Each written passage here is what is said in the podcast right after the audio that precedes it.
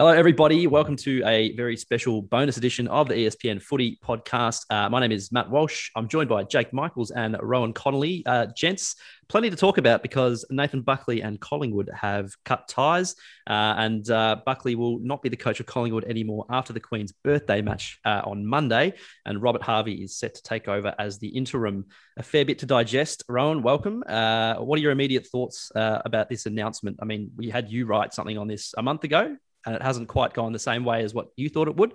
Um, so, what are your initial thoughts on, on this decision?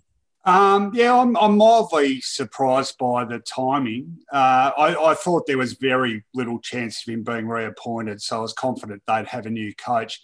I mean, that column you talk about, all I thought was that it would be a more orderly process were he to be told that and then he coached out the season so they could – court a new coach without that sort of whirlwind of speculation.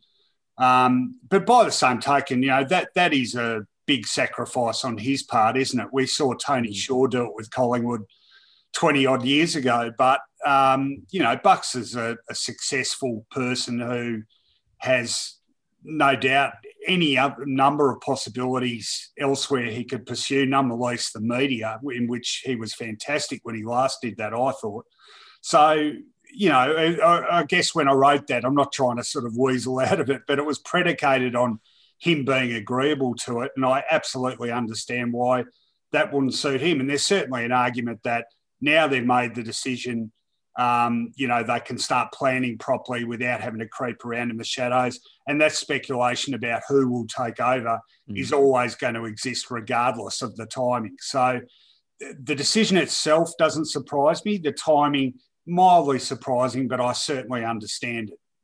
Jake, it's been a busy morning in the ESPN offices. Uh, your immediate take on on the situation and, and how it unfolded in that Zoom presser? Oh, it was. Uh, it's been a. It's been a crazy morning. It's a shame it didn't happen 24 hours earlier. We could have. We could have all done it in one podcast.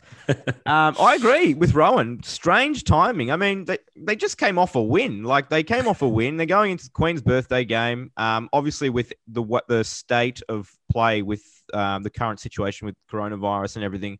Yeah, it is a bit. It does feel a little bit weird. I thought if it was going to happen, it probably would have happened three or four weeks ago, kind of around the time that, that Rohan's piece did come out.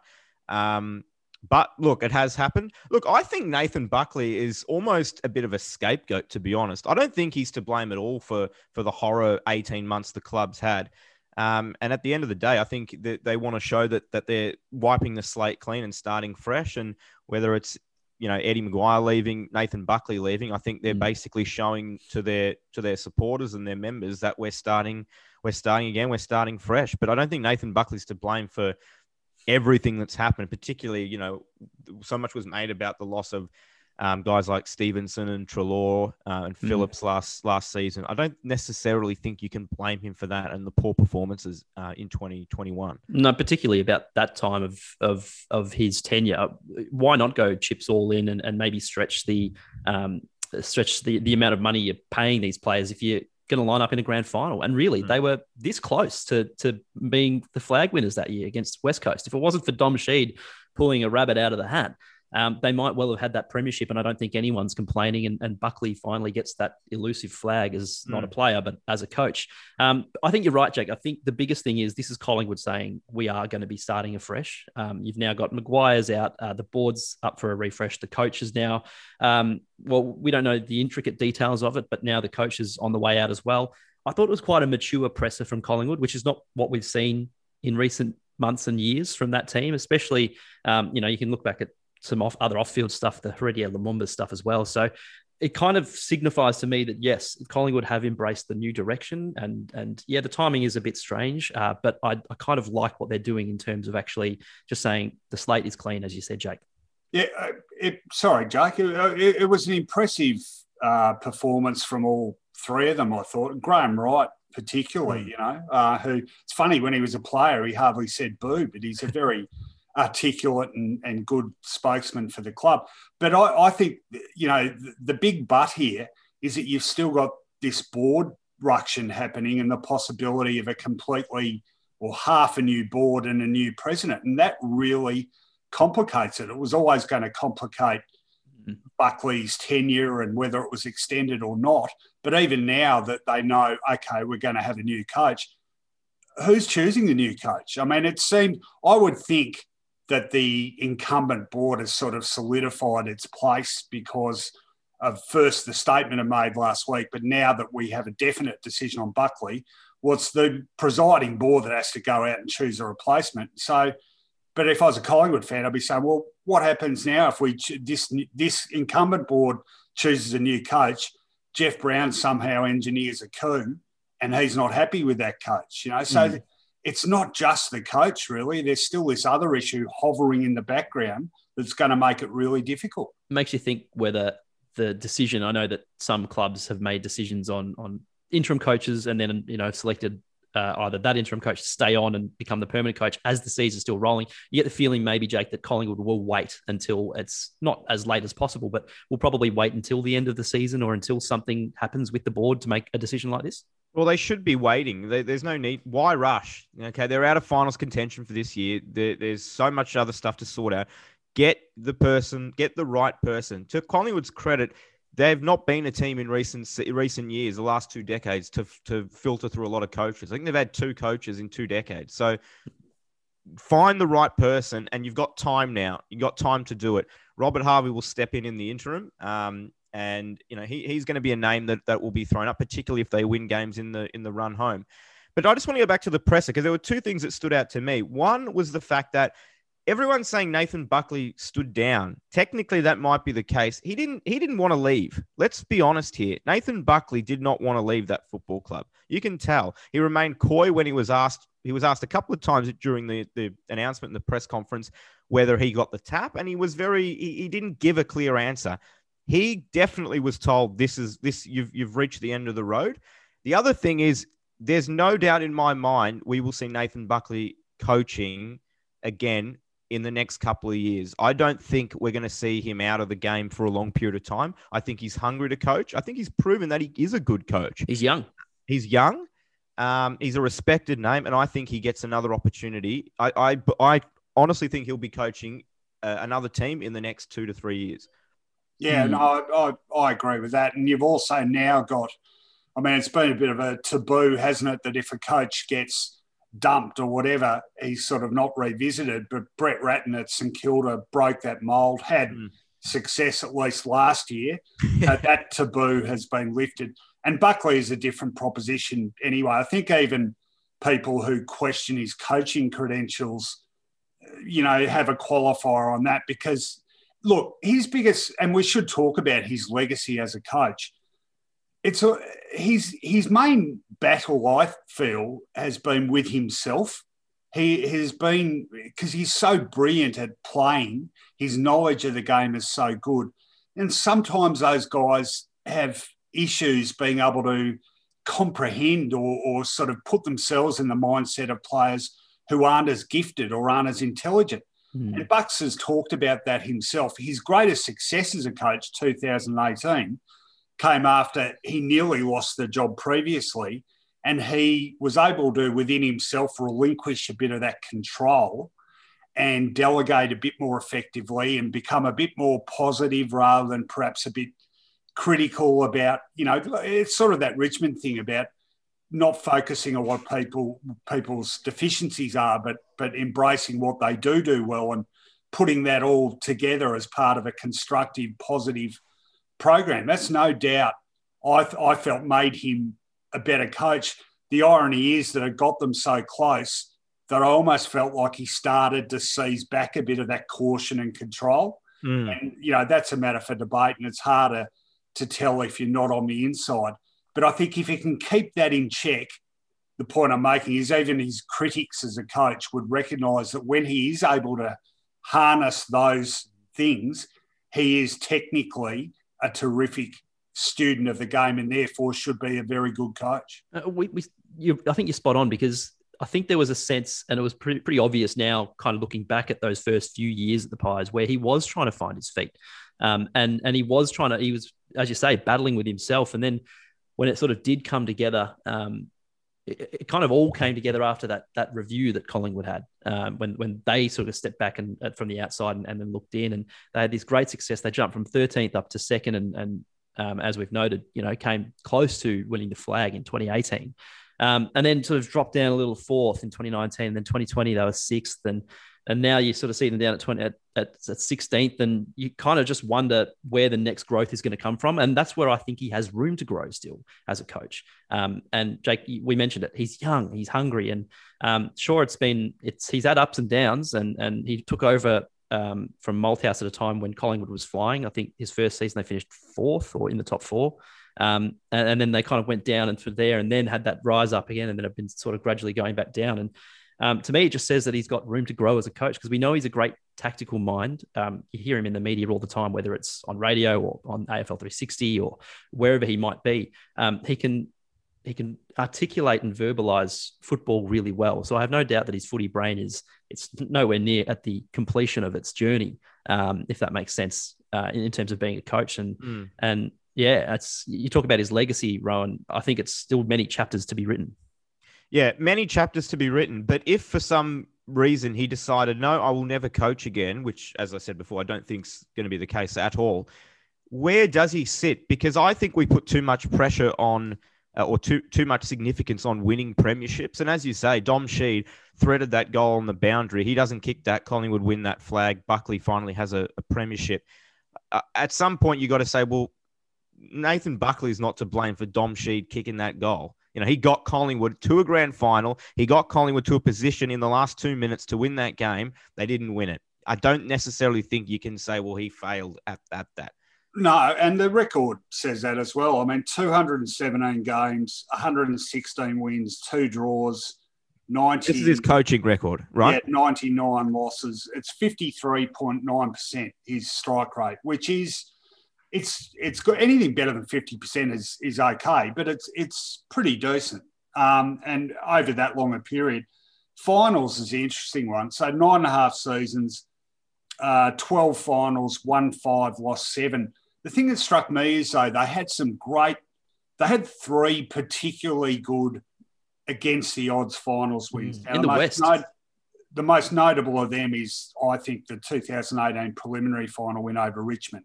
Mm. They were a massive underdog that night, and they absolutely knocked the Tigers off. I think to this day, it's one of the most unexpected games yep. I've ever been at.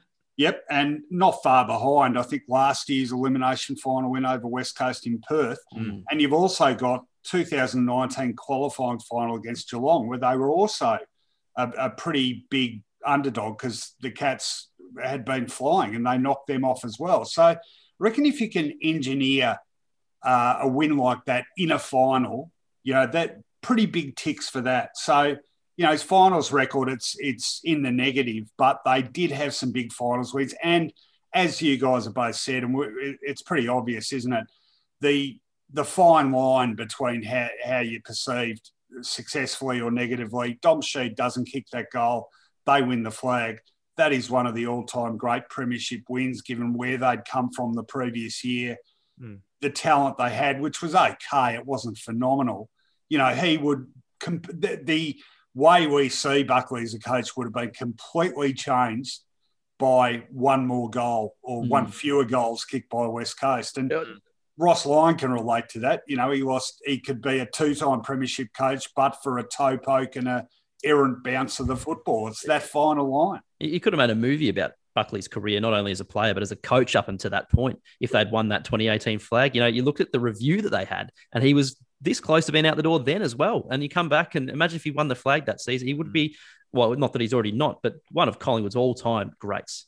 I just thought it was interesting that he kind of um, he kind of mentioned and hinted towards that, saying that his coaching career mirrored his playing career in the mm. sense that he has no regrets um, did all he gave everything he could, but ultimately fell short of the the, the major main prize. And mm.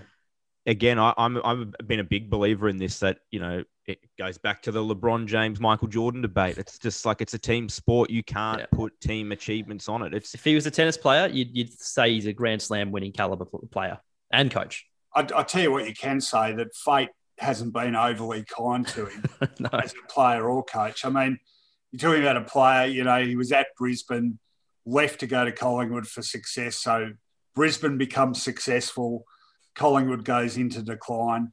He should have, by rights, uh, been a North Melbourne player. North Melbourne, every time they played Collingwood, would be rubbing it in about their premierships.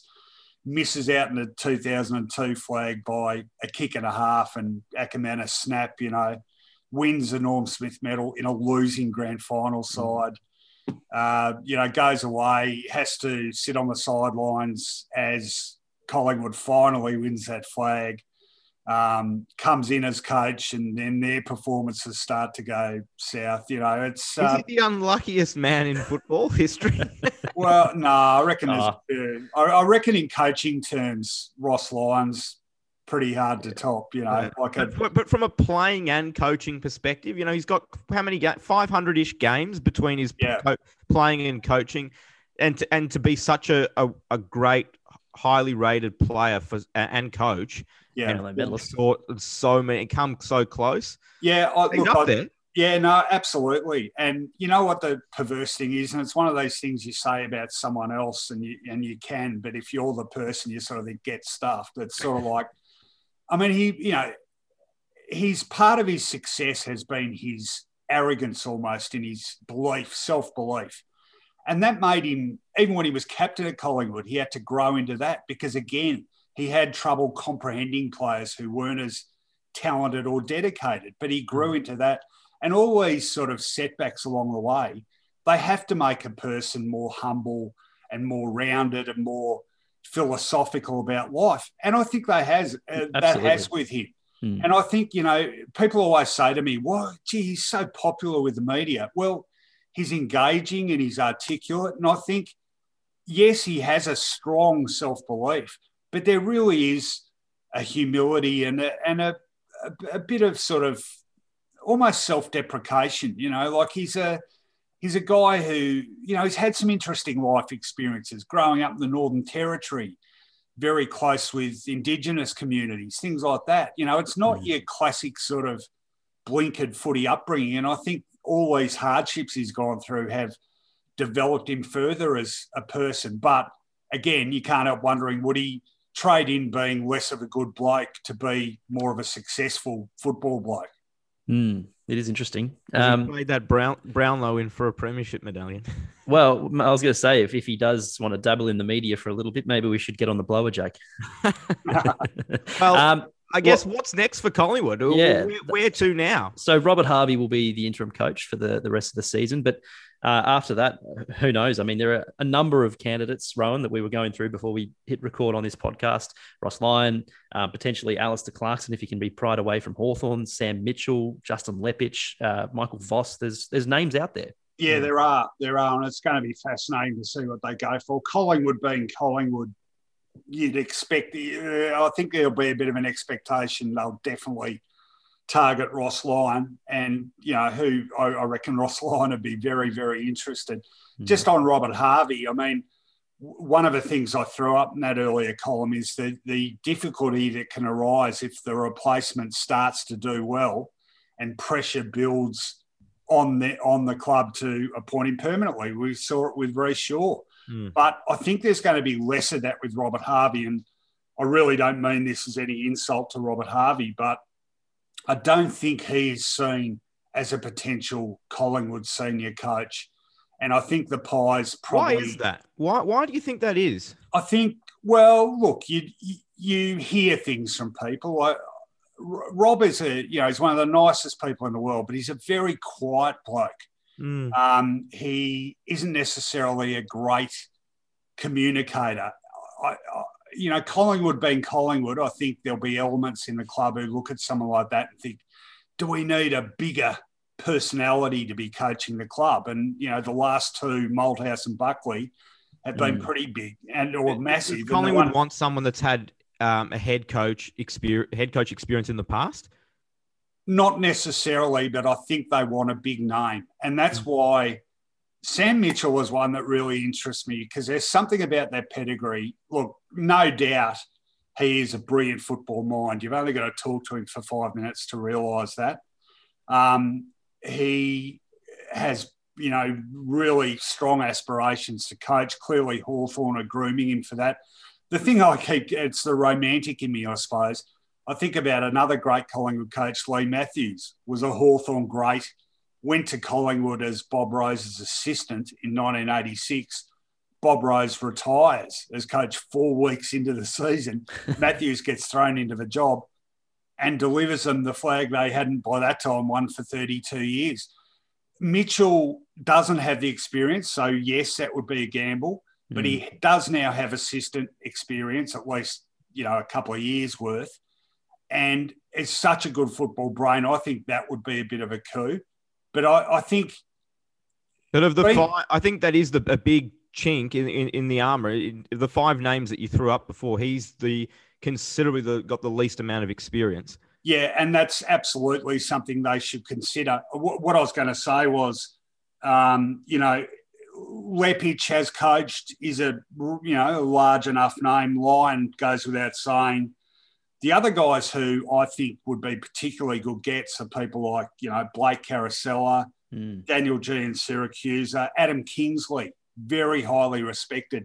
The mm. question you always ask yourself with Collingwood is, are they big enough?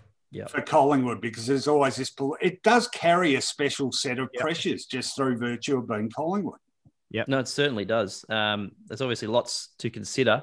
Um, gents, we talked about Collingwood's next move. What about Buckley himself, Jake? Can you see him dabbling in the media for these these next few weeks if he after he steps down before going back to coaching, media full time, or just focus I, on the coaching? I think he'll take a bit of a bit of a breather. Um, mm. Again, going back to where we are in Victoria at the moment, I think he he probably gets through. Look, he'll get through the game on on Monday, and let and I tell you what, there's I reckon there are I know they're playing Melbourne. If they're playing anybody else, I'd be really keen to get to get on the pies here because I, they they get up for these kind of games, players. But it's really hard to see them beating Melbourne, who have been fantastic this year. I think he I think he gets through the game. I think he comes back home. I think he um, mm. spends some time with his family. I, I truly believe I, I, believe him when he says he's he's excited to spend a bit more time with his family, uh, with his kid, with his boys, and then perhaps next year he does dabble in the media. But I still think in the next two to three years, I would be surprised that if we're sitting here in 2024, I'd be surprised if Nathan Buckley isn't a current coach of an AFL side. I hope I hope for his sake his breather is longer than Eddie McGuire's was. that man breathes. It was a short breath, wasn't it? it was a very short breath, and uh, plenty of people wish it had been a bit longer. Yeah. Um, I tell you what, from a selfish perspective, I really hope Bucks goes back into the media because Agreed. that year, uh, what was it, 2008? Oh, earlier um, that, yep. Yeah, he went back to Collingwood as an assistant in 09, but uh, 08, he was comment, uh, did comments for Channel 7.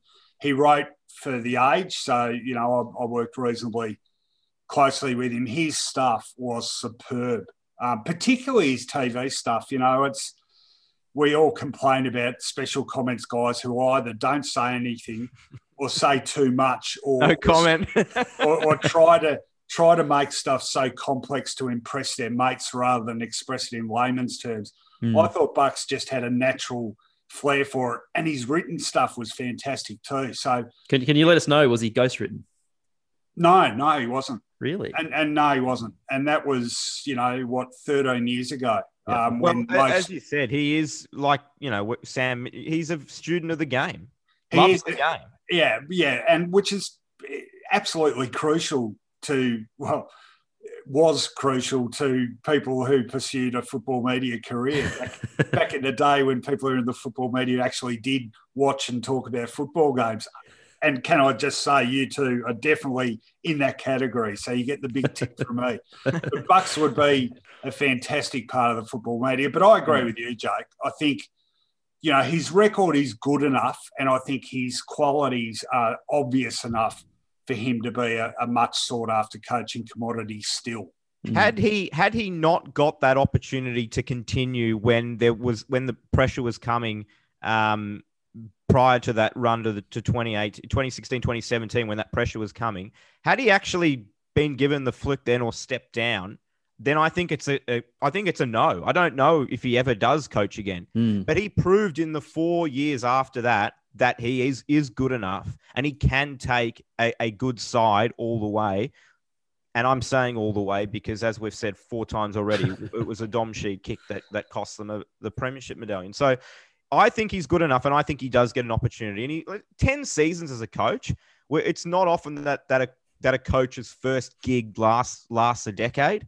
Mm. Um, and I think he's got plenty more, plenty more to offer. You know, it's funny though, like we're talking about possible replacements, and Michael Voss has to be one of them. Mm. And we keep hearing about how much he's grown as a coach in his assistant work at Port Adelaide since he coached Brisbane. But he still hasn't been appointed by anyone, has he? So when I talk about the taboo having been broken, you know, clubs are very cautious about these things and they do tend to follow fashion. And until we get a few of those type of appointments, then maybe the floodgates will open. But the fact that, yeah, it's a really interesting thing. I think you know, I agree with you entirely. Had he gone in 2017 and what happened in 2018, hadn't every chance he may have been left on the shelf. But yeah, I'm pretty certain now he won't be. Mm, for sure. I think uh, fascinating few weeks and months to develop at Collingwood and, and with Buckley. And as you both have said, I think um, if he goes into the media, it'll be a big loss to the coaching fraternity. And if he goes coaching, it'll be a big loss for the media fraternity. I got one more question for you guys. Do Collingwood win more games in their run home than they have uh, up until now? They got three wins. Do they get do they get at least three or more uh, under Rob Harvey? There's ten games left, right? Um, I haven't looked at their draw. Uh, I'd have to have a look a bit closer. Uh, they, they, might get I'll three. Say, yeah, I'll say yes. Because yeah, I, I reckon they do too. I think they turned a big corner against Adelaide. Mm. Mm. Yeah, mm. I think they win probably four, four games on four games in the run home. Oh, geez, but not be. Uh, there'll be a few Collingwood administrators. If Robert Harvey sort of gets gets some six wins on the trot, and the people are rallying outside the, the Holden Centre going, We want Harvey. We want banger. We want the Harvey train. the happens, train. It happens. That's what they all want the man who's doing well. And in fairness, in fairness, I mean, I, we talked about Rhyce Shaw, but forget, remember Sydney were going to appoint Terry Wallace. Paul Roos took over from Rodney Eade. Yeah. Got such a crest of public support but the Swans were forced to appoint him. That actually worked out pretty well. Mm. mm. Fascinating situations, guys. Uh, thanks for joining me and uh, our listeners on this uh, impromptu ESPN Footy podcast. Uh, and guys, we will speak to you Tuesday next week. Listen to all the latest episodes by subscribing to the ESPN Footy Pod wherever you get your podcasts.